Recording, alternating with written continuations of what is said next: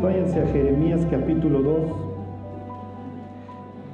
Eh, vamos a ver capítulos 2, 3 y nada más el principio del 4. Lo que están a punto de presenciar es una gritiza.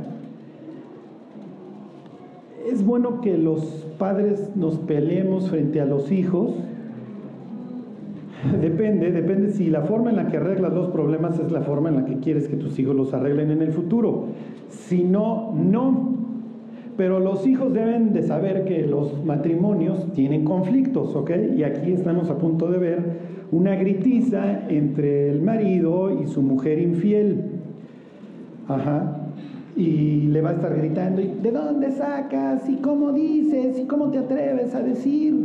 Y la otra le, le dice, pues me vale, voy a andar con mis amantes.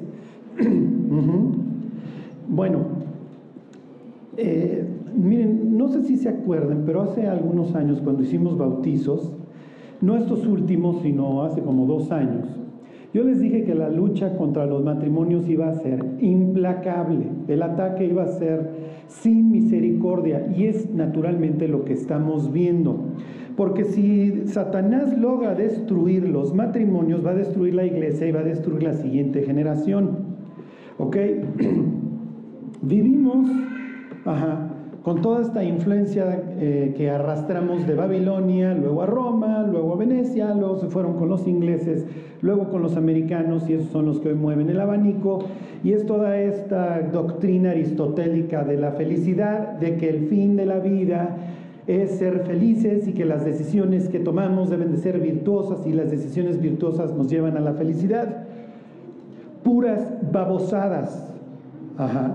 El fin de la vida no es ser felices, por una simple y sencilla razón, porque no se puede. En este mundo en donde la gente se muere, el perro se muere, te traicionan, te toca nacer en un país tercermundista, lo que tú quieras, no puedes ser feliz. Entonces cuando las personas entran al matrimonio pensando esta guajira idea de que van a ser felices, ¿qué es lo que encuentran en el matrimonio? Pues obviamente encuentran frustración y se ensañan con el de enfrente o la de enfrente y le dicen, es que no me haces feliz. Y el pobre infeliz o la pobre infeliz que dice, yo tampoco, yo tampoco. O sea, si no soy yo feliz, ahora me la pones más cuesta arriba pensando que yo te voy a hacer feliz. ¿Sí me explicó? Este es el sueño guajiro. No es cierto. El propósito de la vida, en primer lugar, dijera Pablo allá precisamente a los filósofos, es para que busquen a Dios. ¿Se acuerdan? Capítulo 17 del libro de Hechos, ahí en el monte Marte, en el Areópago. O sea, piensen cuando pasó este narigón, el fariseo este extraño. Ahí pasaron los sofistas, los filósofos griegos a echar todos sus choros. Y este cuate llega y dice, muchachos, el fin de la vida es uno, que busquen a Dios aunque ciertamente no está lejos de cada uno de nosotros, porque en Él vivimos, nos movemos y somos. Y luego dice que el fin de la vida es que el ser humano se arrepienta. Y dice Pablo, imagínense a los filósofos que se sienten los sabios. Dios, habiendo pasado por alto los tiempos de esta ignorancia, ahora manda a todos los hombres en todo lugar que se arrepientan. O sea, ¿qué pensaron? Este tipo viene, el judío este, retrógrada, Viene a mí, me dice griego, filósofo, que yo considero la sabiduría lo más grande, el producto de la luz de la razón, y me viene a decir que me arrepienta. Y se acuerdan que el administrador del foro, que se llama el Chelas, Dionisio, se convierte, pues cómo no, por primera vez alguien le dijo algo sensato, se ha fletado todas las teorías, todas las doctrinas, todas las filosofías, hasta que de repente llegó un tipo y le dice, ¿por qué mejor no te arrepientes de tus pecados? Es lo que ha destruido tu vida. ¿De qué se lamenta el hombre viviente? Lamentése el hombre de su pecado. Cuando ustedes ven la conquista, cuando lo veamos, la conquista griega a los hebreos, es un choque de trenes, ¿sí? Porque tienen una cosmovisión totalmente distinta. Y lo peor es que los judíos van a apropiar todo el helenismo y eso va a traer la reacción de los fariseos que obviamente se va al otro extremo y hace el mismo oso. Entonces, miren, lo que estamos viendo aquí no se vale y es lo que le va a decir Dios a Israel. Mira, nos podemos ir agarrando de trancazos en el desierto. Ajá. Y te puedes ir quejando todo el camino. Es que no hay agua, es que las aguas están amargas, es que nos acordamos de los pepinos, de los puerros, de los rábanos, es que mijito, y nos vamos a ir peleando. Pero una cosa es que nos estemos agarrando a trancazos y otra cosa es que tú digas nos divorciamos. Y otra cosa es, dame mi pelota porque yo ya no juego. Eso no se vale. Porque todos los matrimonios y todas las relaciones implican conflicto. Lo que no se vale es de repente levantarse un día y, ¿por qué no quedamos como amigos? ¿Qué? ¿Sí me explicó? O sea, imagínense a Israel, los israelitas, el sacerdote, el día de la expiación. Fíjate Dios que hoy que puedo entrar a tu presencia, ¿cómo ves si nos divorciamos y quedamos como amigos? ¿Y qué le iba a decir Dios al sacerdote? ¿Cómo ves si te fulmino en este instante? ¿Qué te parecería eso? No, mejor ahí la dejamos. Sí, mejor ahí la dejamos. Lárgate y nos vemos el próximo año. Y cambia de actitud. Espero el próximo año verte con mejor actitud. Pero los israelitas sí salieron con la embajada de no, nos vamos. Y Dios dijo, bueno, los fulmino. Y los fulminó. Y no es tanto que los haya fulminado, Dios agarró sus triques, y es lo que veremos las próximas semanas, y se largó. Y cuando nosotros nos olvidamos de Dios, y andamos de necios y le decimos a Dios, mejor quedamos como amigos, ya ese contrato de matrimonio tan cercano que traemos tú y yo, mejor lo dejamos a un lado. Dios dice, mira, no soy el pegoste, si no te late tampoco te voy a estar rogando, agarra sus triques y se va. Y entonces viene la tragedia. Y es cuando nos acordamos que vivimos en el desierto. Entonces este capítulo 2 es trágico. Y si se actuara, sería una gritiza en donde Dios le está gritando a Israel, ¿cómo te atreves? ¿Cómo te atreviste? ¿Hasta dónde estuviste dispuesto a llegar? Y va a tomar esta posición, esta postura. Nosotros pensamos en Dios un ser etéreo, como buenos griegos, que anda quién sabe por ahí. Los israelitas piensan en Dios como todos estos ejemplos concretos y en este caso Dios se va a presentar, como a lo largo de muchos pasajes en Jeremías, como el marido. ¿Ok? Yo soy tu marido. Lo mismo va a decir capítulo 31 que Jesús trae a colación el día de la última cena. Y cuando Dios en la última cena dice, este es el nuevo pacto en mi sangre, precisamente está haciendo referencia a Dios como el marido. Todo tiene que ver. Ya llegamos a capítulo 31 porque Jesús como el Jeremías, por eso lo confunden con Jeremías, por eso dicen, unos dicen que eres Jeremías, se la vive actuando pasajes de Jeremías y citando pasajes de Jeremías. Ya los iremos viendo, pero por vía de mientras, el mismo profeta va a estar tomando cosas del pasado, sobre todo de Deuteronomio. ¿Ok? Y la idea de Deuteronomio, los judíos le llaman a este libro, al libro de Deuteronomio, el libro de palabras, palabras. Y no creen que es algo científico, simplemente toman las primeras del primer párrafo del libro tomaban alguna primera palabra y entonces así le ponían al libro.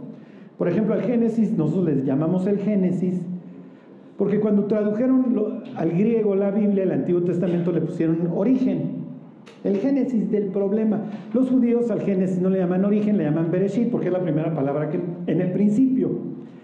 ¿Se acuerdan? Estas son las palabras que dijo Moisés ahí en las cerca de la frontera en el Jordán. Este, por eso al libro de Deuteronomio le pusieron palabras. El libro de Éxodo, por ejemplo, estos son los nombres de los hijos de Jacob que descendieron. Le ponen Shemot, que quiere decir libros, este, nombres, perdón. Bueno, nosotros le llamamos Deuteronomio, les digo, por esa traducción. Pero los cuates que la tradujeron no eran nada tontos. Y Deuteronomio viene de dos palabras, deu, dos, nomos, norma la segunda norma o el repaso de la norma, porque Deuteronomio se dedica a repasar cosas de antes. ¿Para qué? Para que los judíos no se fueran a olvidar, para que los judíos repasaran. Y precisamente en la última cena Jesús les dice, mis cuates, no se les vaya a olvidar lo que yo hice por, por ustedes porque se me empiezan a pirar. Haced esto en memoria de mí. ¿Ok? Tenemos que estar recordando de dónde nos rescató Dios. Les pongo un ejemplo. Hace unos días fui a este lugar, a, Six Flags acuático, donde están todas estas las resbaladillas acuáticas. Y hay una resbaladilla que es tapada, está totalmente oscura y vas bajando y vas bajando y te vas mareando. Y mientras iba yo bajando, que me dio mi claustrofobia, iba yo pensando en las personas que mueren y se meten a una espiral descendente oscura en donde, de donde saben que nunca van a salir, para luego arribar al infierno y empezar a ser torturados en un sitio en donde van a estar solos para siempre.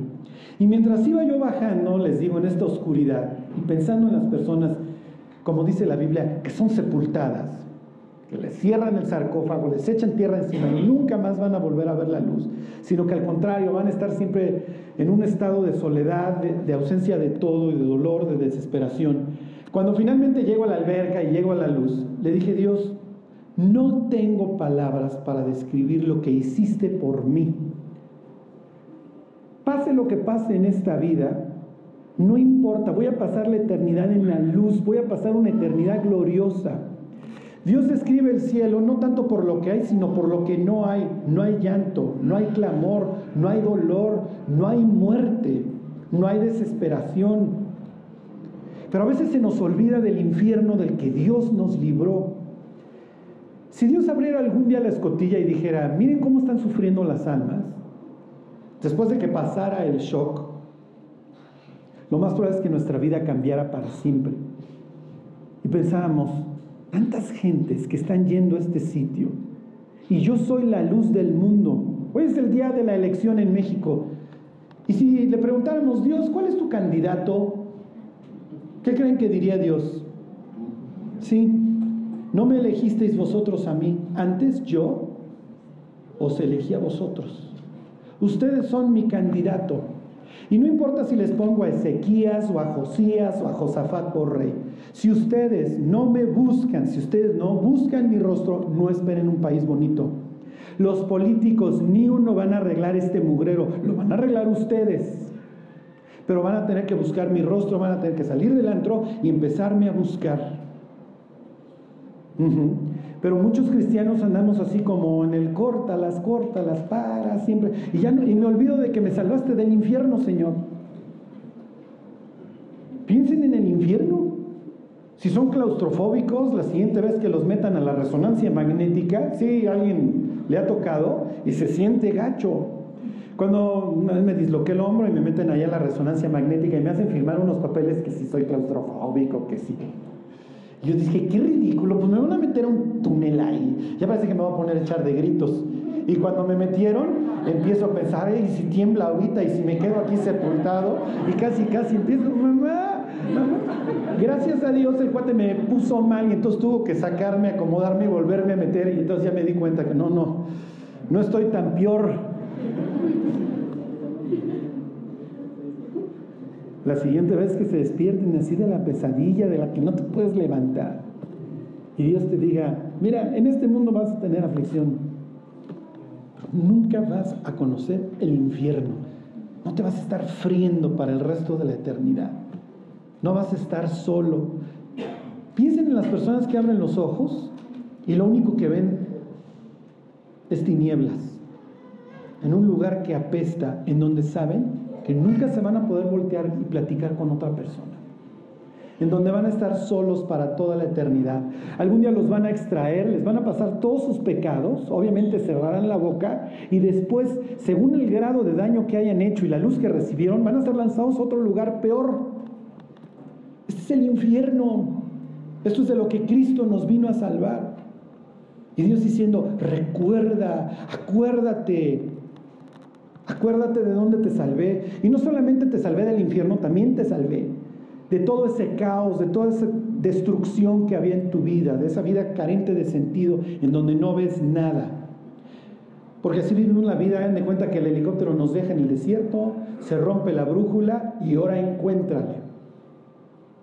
Y empezar a ver los espejismos y empezarnos a marear. Y Dios le va a decir a los israelitas, me acuerdo cuando me querías. Bueno, ahí está en capítulo 2.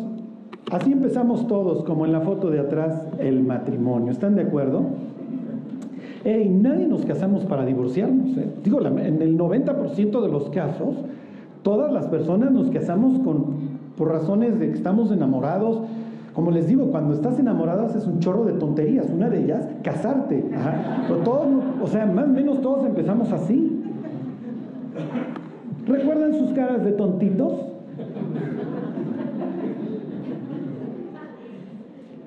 Falté el domingo pasado porque cumplí 15 años. Y les puedo decir, la única persona que conozco que se casó con una moneda de oro es mi mujer. De ahí en fuera...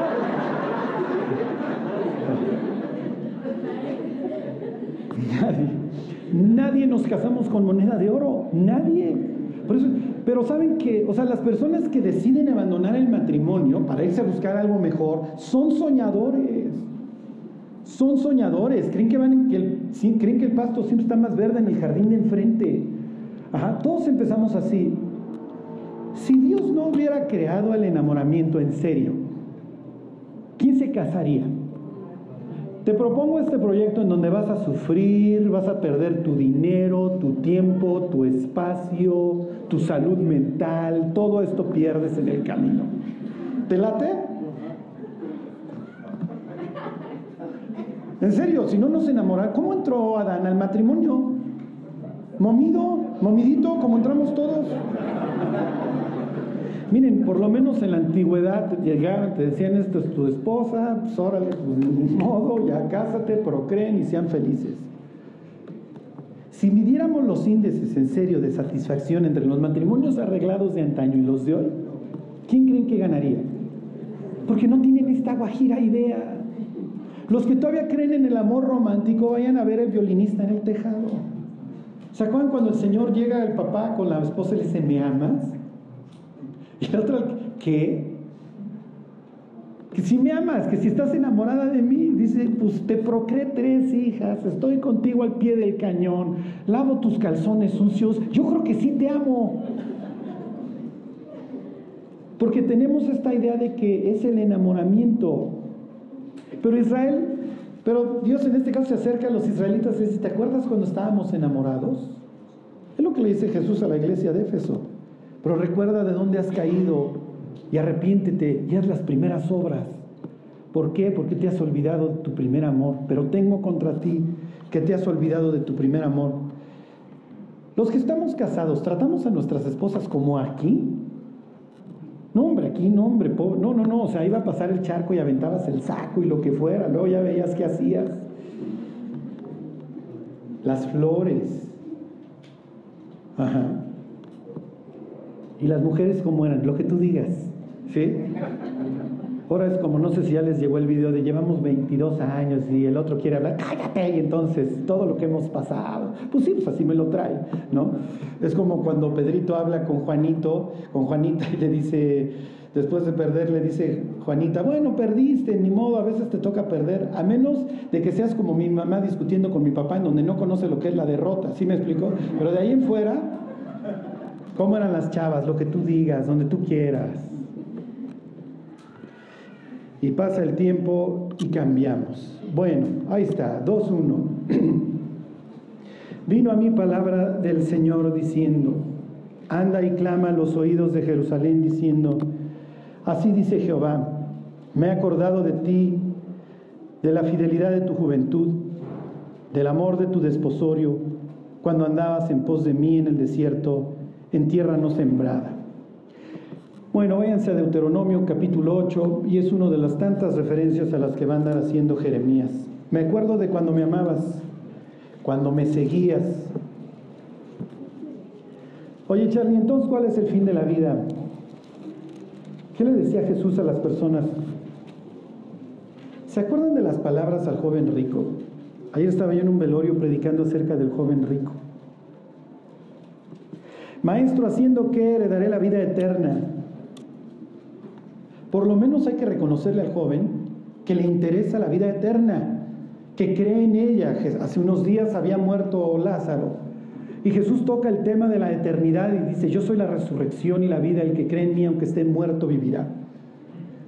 Y se acuerdan que le dice, sí, sí, yo sé que en el día postrero va a resucitar. No, yo soy la resurrección y la vida. La vida continúa.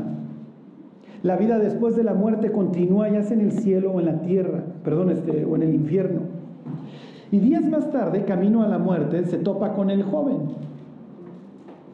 haciendo que heredaré la vida eterna.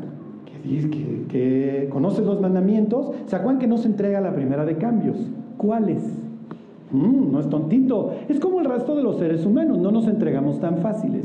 Cuando te mueras, ¿a dónde te vas a ir? Pues al cielo. Oye, pero ¿alguna vez has tomado algo que no es tuyo? Sí. ¿Y eso en qué te convierte? ¿En humano? No, no, no, no, no, no, no. Eso te convierte en ratero. Nos escondemos y se acuerdan que Jesús les cita puros mandamientos que tienen que ver con el prójimo. Le dice, ¿cuáles? No defraudes, no robes, no mates, no codicies. Todo esto lo he guardado desde mi juventud. No seas mentiroso, nadie lo puede hacer. Y Jesús le había mandado el mensaje porque se acerca al joven y le dice, maestro bueno.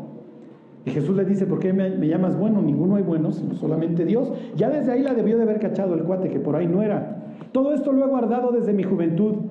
Mm, vamos a jugar a los mandamientos. ¿Se acuerdan que el primer mandamiento es no tendrás dioses ajenos delante de mí? Ah, pues ¿quieres jugar a guardar los mandamientos? Anda, vende todo lo que tienes, regálalo y sígueme. Y dice uno de los evangelios que Jesús lo amó. Ese es el fin de la vida, seguir a Cristo. Pasó por el banco de los tributos y le dijo a Mateo, sígueme. ¿Y qué hizo? Se levantó, dejó el business tan lucrativo que tenía y lo siguió. Vio a estos clasemedieros altos, Juan y Jacobo, con su padre ahí remendando redes, síganme, y lo siguieron. Este es el fin de la vida, seguir a Cristo. Que tu rostro esté cubierto del polvo de tu maestro, decían los judíos. Y esta es la idea que vamos detrás del maestro y cuando sus pisadas levantan el polvo, nosotros nos vamos impregnando de su polvo, que quiere decir de sus enseñanzas. Sígueme, sígueme. Esta es la idea. Si sigues a Cristo, si sigues sus pisadas, tu vida va a ser, ahorita lo vas a ver, abundante. ¿Qué tasa de interés maneja Dios, Charlie? No se refiere a eso. Ahorita lo vemos. Ok, ahí está en capítulo 8. Me acuerdo de ti cuando andabas en el desierto. 8.2.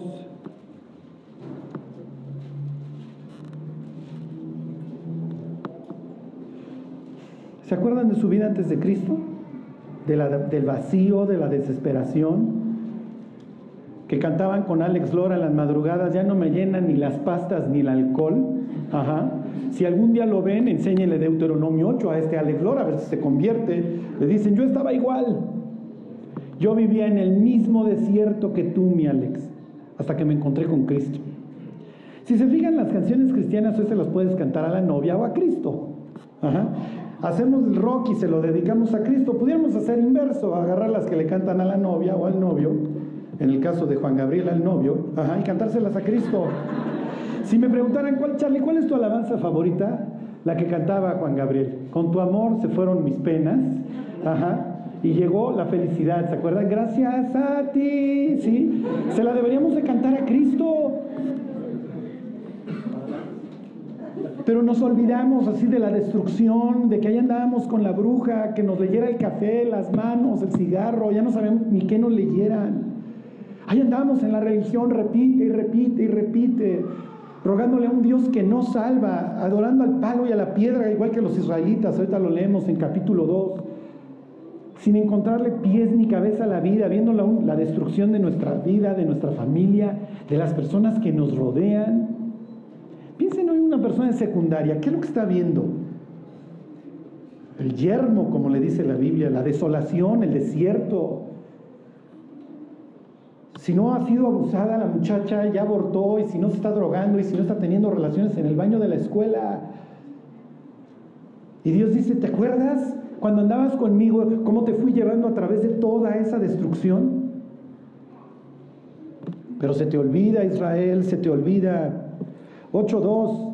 Y te acordarás de todo el camino por donde te ha traído Jehová tu Dios estos 40 años en el desierto para afligirte, para probarte, para saber lo que había en tu corazón, si habías de guardar o no sus mandamientos.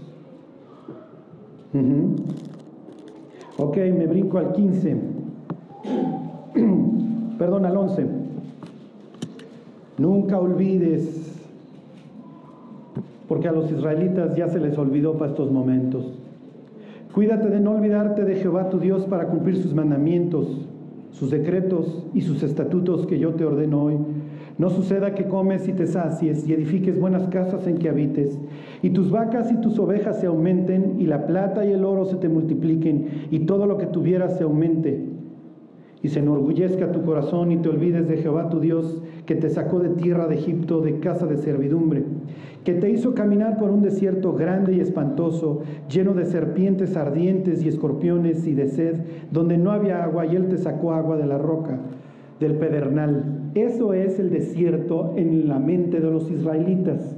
Malaquías 1.3 habla de que convirtió a Adón en una tierra de chacales, en desierto. A ver, miren, les pongo este ejemplo a ustedes que les encanta el chisme. Este, Isaías 34, 14. ¿Se acuerdan de Lilith? ¿Sí? Los que les gusta el YouTube y todas esas porquerías, todos esos gummy.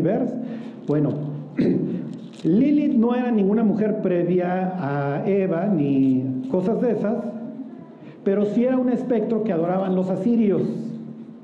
Y Lilith, al igual que los demonios, ¿dónde viven? Cuando el demonio sale de la persona, anda ¿dónde? En lugares desiertos. En el desierto están las serpientes, está la sed, está la desorientación, está el sol abrasador. Es lo que dice Deuteronomio, es lo que dice Malaquías, ahí están los chacales. Fíjense, 34.14. Las fieras del desierto, ahí están, se encontrarán con las llenas y la cabra salvaje gritará a sus compañeros. La lechuza, esta doña Lilith, también tendrá y morada y hallará para sí reposo. Será este, esta demonia, este, pues femenina, esta diosa femenina mala que estaba y que vivía en el desierto. Entonces los judíos ven el desierto como qué? Como un sitio de, de desolación, de caos. ¿Cómo era nuestra vida antes de Cristo? Pero ¿cuál es el problema? Que Dios arregla nuestra vida y una vez que la arregla y encontramos, como dice el libro de Deuteronomio, que se aumentaron nuestras vacas, se aumentó nuestra paz, bueno Dios, ahora sí, ¿por qué no quedamos como amigos? Y Dios dice, me casé contigo hasta la muerte, ¿no has volteado a ver la cruz? Me casé contigo hasta que la muerte nos separe. Di mi vida por ti. Para mí el matrimonio es para siempre. Y si te vas, no esperes regresar, ¿eh? porque no vamos a hacer de esto un cotorreo de Deuteronomio 25. Regrésense a Jeremías y ya lo veremos.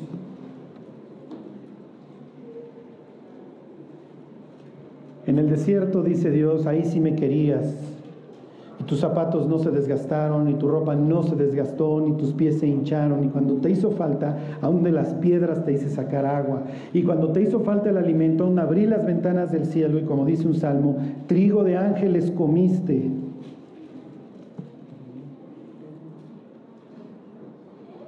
Sí, pero quieres ser feliz, Israel.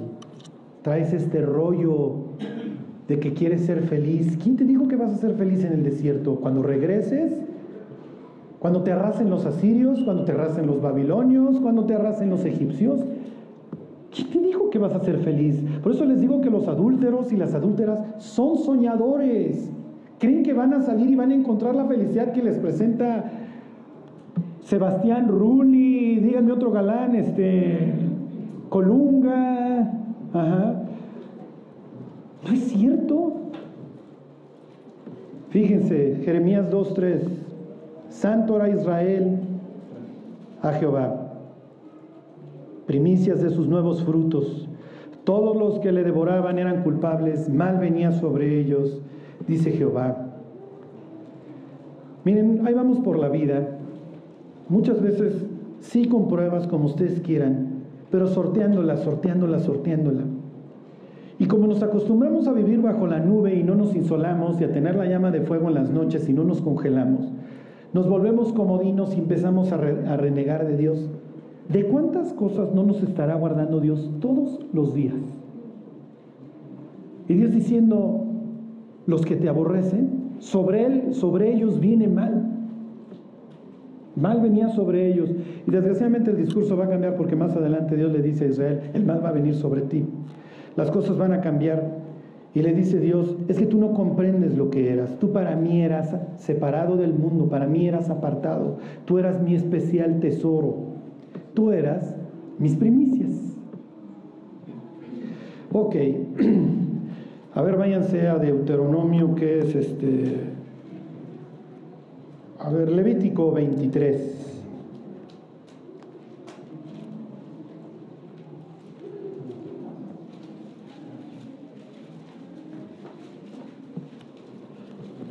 Precisamente para mantener fresca la memoria de los israelitas,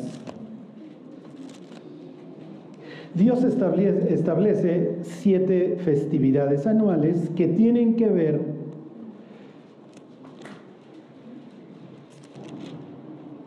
con el ciclo agrícola. Si tú eres un israelita de hace 2600 años, que es la época que está predicando Jeremías, o previo, hay tres cosas de las que tú vives. Tu labranza, tus ganados y tus hijos. ¿Ok? Eso es tus recursos. Entre más hijos tienes, tu clan es más grande y más chances de sobrevivir tienes y más mano de obra tienes. Si tu labranza está bien, obviamente pues vas a tener tus tierras y tus cosechas.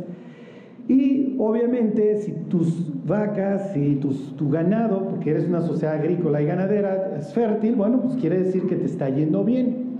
Entonces, la prosperidad se resume en una sola palabra en la antigüedad que es fertilidad. Por eso es que hay tantos cultos a la fertilidad, porque de eso viven las personas.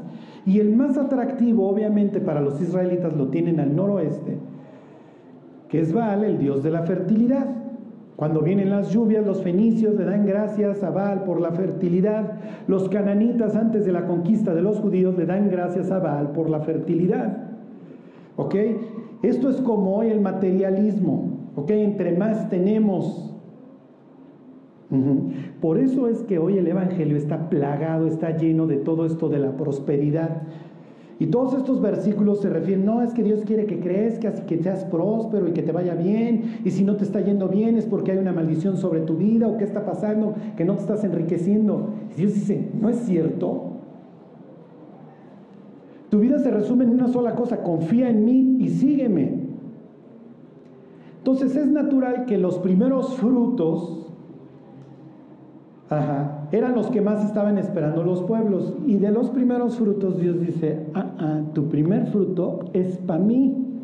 Oye Dios, es que llevo meses esperando estas lluvias y que empezaran a brotar los primeros frutos. Pues sí, pues sí, mi cuate, pero como yo te voy a dar más, pero no es ver para creer, es creer para ver. Me das tus primeros frutos, ¿cómo ves? Entonces ya nació tu primer este, corderito, me lo traes y aquí lo vas a ver cómo se consume y se lo comen los sacerdotes. Y nace tu primer becerrito y me lo traes. Oye Dios, pero es que esta vaca tenía muchos meses sin dar a luz y ahora que ya dio a luz, te lo tengo que llevar. Y Dios dice, sí, porque las primicias son mías, las primicias son santas, las primicias es lo mejor. Obviamente, lo primero es lo mejor. Y entonces le dice Dios a Israel, ustedes son mis primicias. Pero los israelitas ya se olvidaron que ser la primicia de Dios es ser lo mejor. A veces no entendemos lo que somos. Dice Juan, mirad cuál amor nos ha dado el Padre, que seamos llamados hijos de Dios. Miren, ahorita que está el mundial, y uno ve a los diversos países, ¿por qué le vas o no le vas a Francia o a España o a países con los que no tenemos mucho que ver? Miren, yo le voy a veces a Francia porque me caen bien los franceses que conozco. La verdad, me caen bien. ¿Por qué? Porque he conocido franceses muy buena onda. Si conociera yo puro francés pues no le iría a Francia, ¿están de acuerdo? Piénsenlo. ¿Las gentes van a considerar el cristianismo bueno o malo ¿Por quiénes? Por nosotros. Por nosotros. Y Dios dice, ¿no te das cuenta lo que puse en tus manos? Cuando nosotros aconsejamos a alguien, cuando llegan las personas y te dicen, estuve orando que Dios te guíe, Hijo, así me dicen a veces y yo volteo al cielo y digo, espero que la hayas escuchado, Señor, porque no tengo la más remota idea de qué sigue. Lo que está poniendo Dios en nuestras manos. Dios dice, ¿te das cuenta de quién eres? Eres la primicia. Si das un mal consejo vas a generar un caos. Si das un mal testimonio vas a generar un caos. ¿No te has dado cuenta de esto? Bueno, los judíos tenían cuatro fiestas de primavera, lo que le llaman la lluvia tardía, uno pensaría que hasta la lluvia temprana, pero no. ¿Se acuerdan que el año empezaba en septiembre, en Tisrei? Y esas son las de otoño, son las lluvias primeras, pero bueno, da, da lo mismo. Tienen dos épocas, la de la primavera y las de otoño, las lluvias. Y entonces precisamente durante esas épocas de cosecha hay que festejar, porque Dios nos está dando una gran cosecha. Entonces, cuando les da su calendario, les dicen, miren, en el primer, en el mes de Aviv, le hace primavera, el día 10 me eligen un cordero, el día 14 lo matan y entonces celebran la Pascua, es la primera fiesta. Al siguiente día, el día 15, celebran la fiesta de los panes para que me den gracias de que yo les estoy dando vida de la tierra. Y luego, no importa qué día haya caído, se esperan al siguiente sábado, celebran el día de reposo y el siguiente lunes el siguiente primer día de la semana, vienen y me traen su primer fruto. Lo primero que cosecharon me lo traen y no se me tarden, no se me hagan tarugos mis cuates. Después de ese lunes me cuentan 49 días y el día 50 me celebran otra fiesta ya dando gracias por el cosechón que se llama la fiesta de Pentecostés, así le ponen los griegos, cuando la traducen al griego porque Penta es el 50. ¿Ok? Los judíos le llaman la fiesta de las semanas porque había que contar siete semanas. Shabua es semana, el plural es femenino, sería Shavuot y así le dicen hasta la fecha. Y en, y en otoño me celebran tres fiestas, el día 10, el día 1, perdón, me convocan al pueblo al son de trompetas, pasan 10 días en donde reconocen sus faltas, el día 10 los perdono, Yom Kippur, y el día 15 recuerdan que son peregrinos sobre la tierra y me celebran la fiesta de las cabañas o de las tiendas de campaña. Bueno, Ok, fíjense. 23.10. Ahí está, Levítico. Y ahorita tiene toda una liturgia esto, ¿ok? Habla a los hijos de Israel y diles, cuando hayáis entrado en la tierra que yo os doy y seguéis su mies, traeréis al sacerdote una gavilla por primicia de los primeros frutos de vuestra siega. Y el sacerdote mecerá la gavilla delante de Jehová para que seáis aceptos. Y ya luego aclara y Moisés, el día siguiente del día de reposo la mecerá. Ok, ahorita les explico, a ver, váyanse a Deuteronomio, capítulo, ay, ay, ay, es 26. Hay toda una, pues todo un rito que tú tienes que hacer con un solo propósito, que nunca se te fuera olvidar de dónde te sacó Dios.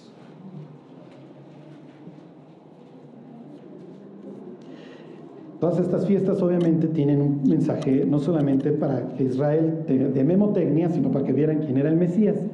El día 10 hay que elegir al Cordero. ¿Qué día entra Jesús a Jerusalén? El día 10. El día 14 hay que matar al Cordero. ¿Qué día muere Jesús? El día 14. El día 15 hay que darle gracias a Dios que da vida de la tierra. ¿Dónde está Jesús? Sepultado. Y entonces estaban los israelitas el día 15, te damos gracias Dios, Señor, Rey del universo, que nos das vida de la tierra. Y entonces Mesías sus primeros, este, le daban gracias a Dios por el trigo, perdón. Y el siguiente día, que fuera lunes, pasaba el día de reposo, les pongo este ejemplo. Si el día 15 era miércoles, bueno, pues iban a pasar varios días para que celebrara la fiesta de las primicias, porque tienes que esperar hasta el siguiente día hábil. ¿Sí me explico? Después del día de reposo. Entonces llegaban, y entonces mecían la gavilla y le daban gracias Dios por estas primeras cosechas. Y tenían que decir esto. ¿Qué día resucita Jesús? El primer día de la semana. ¿Se acuerdan? Israel está dando gracias a Dios por las primicias y Jesús, que es el primogénito de los muertos, el primero de la resurrección, está siendo ofrecido, está resucitando de los muertos. Y entonces, ¿qué es lo que va a hacer Dios? lo que acabamos de leer. Se va, se va como sacerdote a ir a presentar y va a decir Dios, soy el primero de la resurrección. Ahorita se los enseño. Dice 26.1. Fíjense, esto es nada más ahí no me detengo mucho, nada más para que vean que cuando venían con la gavilla tenía que decir estas palabras el, el pueblo. Cuando hayáis entrado en la tierra que Jehová tu Dios te da por herencia y tomes posesión de ella y la habites, entonces tomarás de las primicias de todos los frutos que sacares de la tierra que Jehová tu Dios te da, y los pondrás en una canasta, e irás al lugar que Jehová tu Dios escogiere para hacer habitar ahí su nombre. Los israelitas tienen la obligación de respetar el sitio que Dios elija, no pueden andar ofreciendo sacrificios todos lados. Versículo 3. Te presentarás al sacerdote que hubiera en aquellos días y le dirás, declaro hoy a Jehová tu Dios que he entrado en la tierra que juró Jehová a nuestros padres que nos daría. Y el sacerdote tomará la canasta de tu mano y la pondrá delante del altar de Jehová tu Dios. Entonces hablarás y dirás delante de Jehová tu Dios, un arameo a punto de perecer fue mi padre. ¿De quién está hablando? De Abraham, exactamente. Era uno y eran estériles, ¿se acuerdan? No éramos nadie y ahora Dios nos ha hecho. Piensen en su vida, ¿qué ha hecho Dios con ustedes? Se los vuelvo a leer, un arameo a punto de perecer fue mi padre, el cual descendió a Egipto y habitó ahí con pocos hombres y ahí creció y llegó a ser una nación grande, fuerte y numerosa. Y los egipcios nos maltrataron y nos afligieron y pusieron sobre nosotros dura servidumbre. Y clamamos a Jehová, el Dios de nuestros padres, y Jehová oyó nuestra voz y vio nuestra aflicción nuestro trabajo y nuestra opresión. Y Jehová nos sacó con mano fuerte, con brazo extendido y con grande espanto, y con señales y milagros, y nos trajo este lugar y nos dio esta tierra, tierra que fluye leche y miel. Y ahora, he aquí, he traído las primicias del fruto de la tierra que me diste, oh Jehová, y lo dejarás delante de Jehová tu Dios, y adorarás delante de Jehová tu Dios. Ok, lo vamos a ver en unos domingos. Pero fíjense el énfasis que hace Dios, te voy a llevar a donde, a mi tierra. He entrado a la tierra que Jehová tu Dios tú me diste. Ahora que Nabucodonosor conquista a los israelitas, ¿qué va a hacer con ellos? Se los lleva. ¿Qué está haciendo Dios? Ah, ¿te quieres largar? Lárgate, pero la tierra es mía. Yo me voy, me voy de mi templo, ahí nos vemos mis cuates, pero la tierra es mía. Y te largo de mi tierra. ¿Por qué te olvidaste que la tierra es mía. Te olvidaste que los salarios que obtienes son míos. Te olvidaste que la ropa, que el aire, que el agua, que la comida, todo te lo he dado yo. Y piénsenlo. Otra vez hablaba yo con un joven, está todo afanado por su trabajo, en dónde va a trabajar. Es que Charlie es una entrevista en un trabajo. Y le digo, piensa en esto. Si no te lo dan, tómalo como de Dios. Dios no te lo está dando. Recibes un correo electrónico en donde te acabas de ganar la lotería, 3 millones de dólares. El segundo correo electrónico dice que ya te aceptaron en esa chamba. El tercer correo electrónico viene de tus análisis y dice tienes cáncer terminal. ¿De qué te sirvieron los dos anteriores? Y ahí es donde nos olvidamos que Dios nos está manteniendo la vida y que si estamos vivos, como dice el último versículo de los Salmos, es para que alabemos al Señor.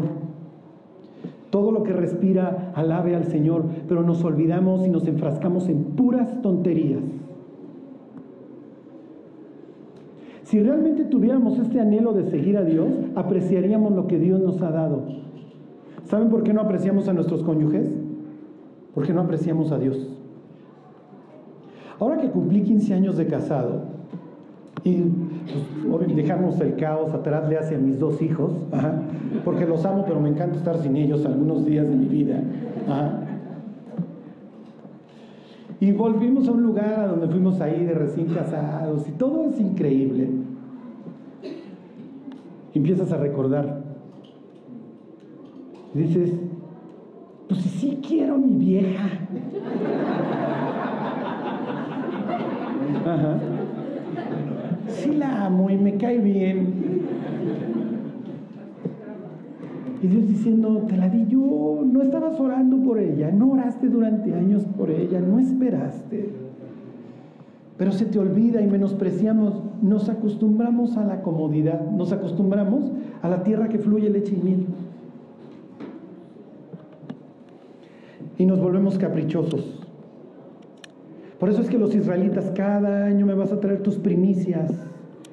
Oye Dios, pero es que yo vivo de mis primogénitos Y de mis primeros críos y de mis primeras cosechas, pues sí me las traes para que aprendas a confiar en mí.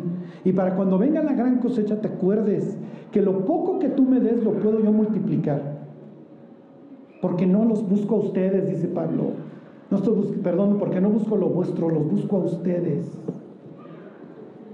Pero se nos olvida, eran mis primicias, dice Dios, ustedes eran lo primero para mí.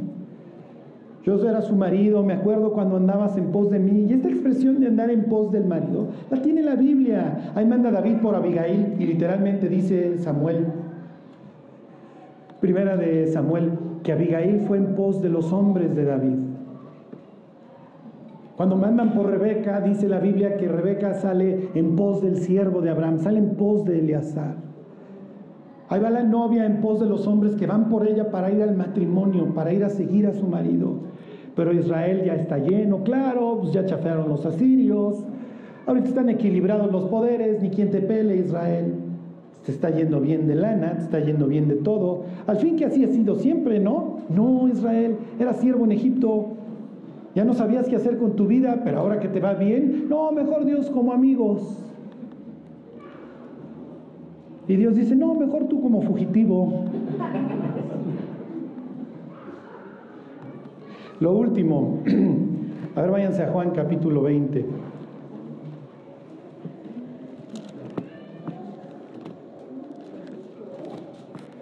Los israelitas van a adorar al palo y a la piedra que son símbolos sexuales.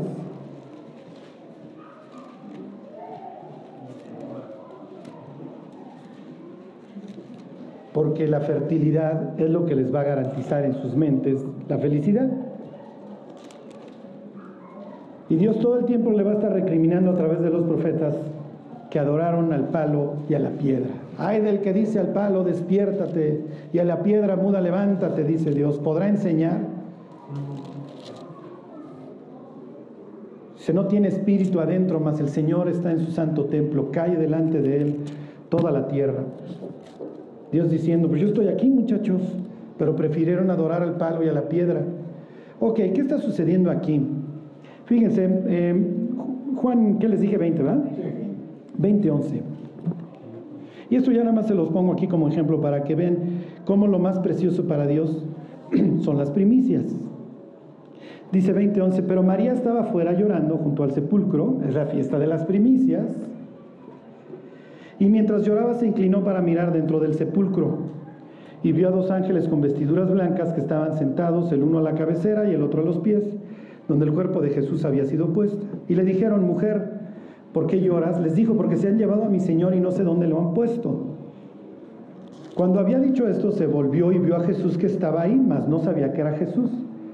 Jesús le dijo, mujer, ¿por qué lloras? ¿A quién buscas?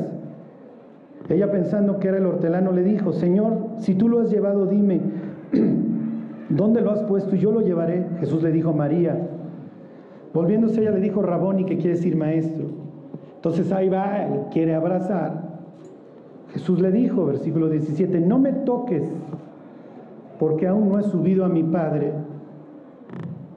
Mas ve a mis hermanos y dile, subo a mi Padre y a vuestro Padre, a mi Dios y a vuestro Dios. ¿Por qué no lo permite que lo toquen?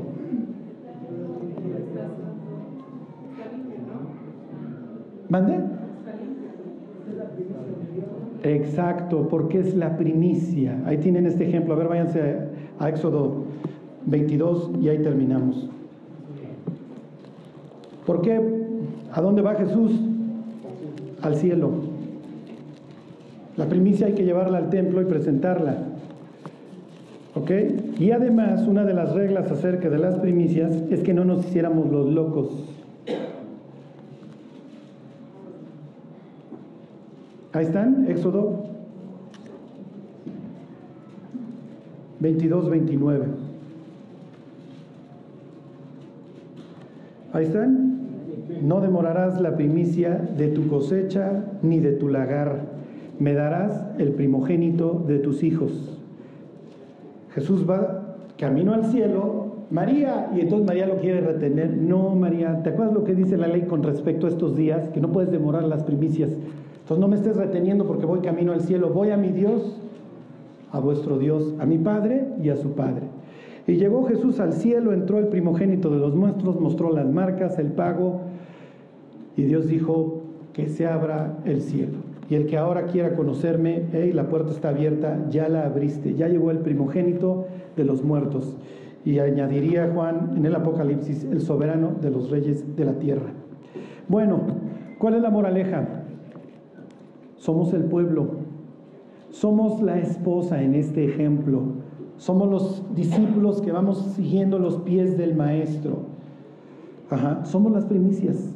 ¿Qué quiere decir eso? Que para Dios Ajá, y no quiero sonar millennial, ajá, somos, pero sí somos especiales, somos santos, Dios nos ha encargado esto, estemos a la altura del llamamiento. Piensa que te regresas en el tiempo a buscar al joven rico y te lo encuentras ya grande. Y le dices, ¿cómo te fue? Pues sí, viví con lana. Y si tuvieras la oportunidad de regresar a ese día que el maestro te dijo que lo siguieras, ¿qué harías? ¿Qué diría? No hay oro que alcanzara, que estuviera yo dispuesto a cambiar por regresar a ese día que el maestro me dijo, ven y sígueme. Porque las personas más influyentes de los últimos dos mil años fueron gentes a quienes Dios les dijo, sígueme. Pablo no disparó una sola flecha y puso de cabeza el imperio porque un día Dios le dijo, levántate y ponte sobre tus pies. Y Pablo le dijo, ¿qué quieres que haga? Cuando el maestro extiende la mano y nos dice, sígueme, no hay un llamamiento más alto. Y cuando vamos en las pruebas y en el desierto y nos lleva el tren, pero vamos con el polvo del maestro en el rostro, se hace muy llevadero. Es mejor que estar en la abundancia lejos de Dios y siendo esclavos o de los asirios o de los egipcios. Nunca olviden de dónde Dios los sacó. Nunca olviden lo que Dios estuvo dispuesto a hacer por nosotros para librarnos del infierno. Para que cuando muramos podamos abrir los ojos en el cielo sabiendo que la vida continúa.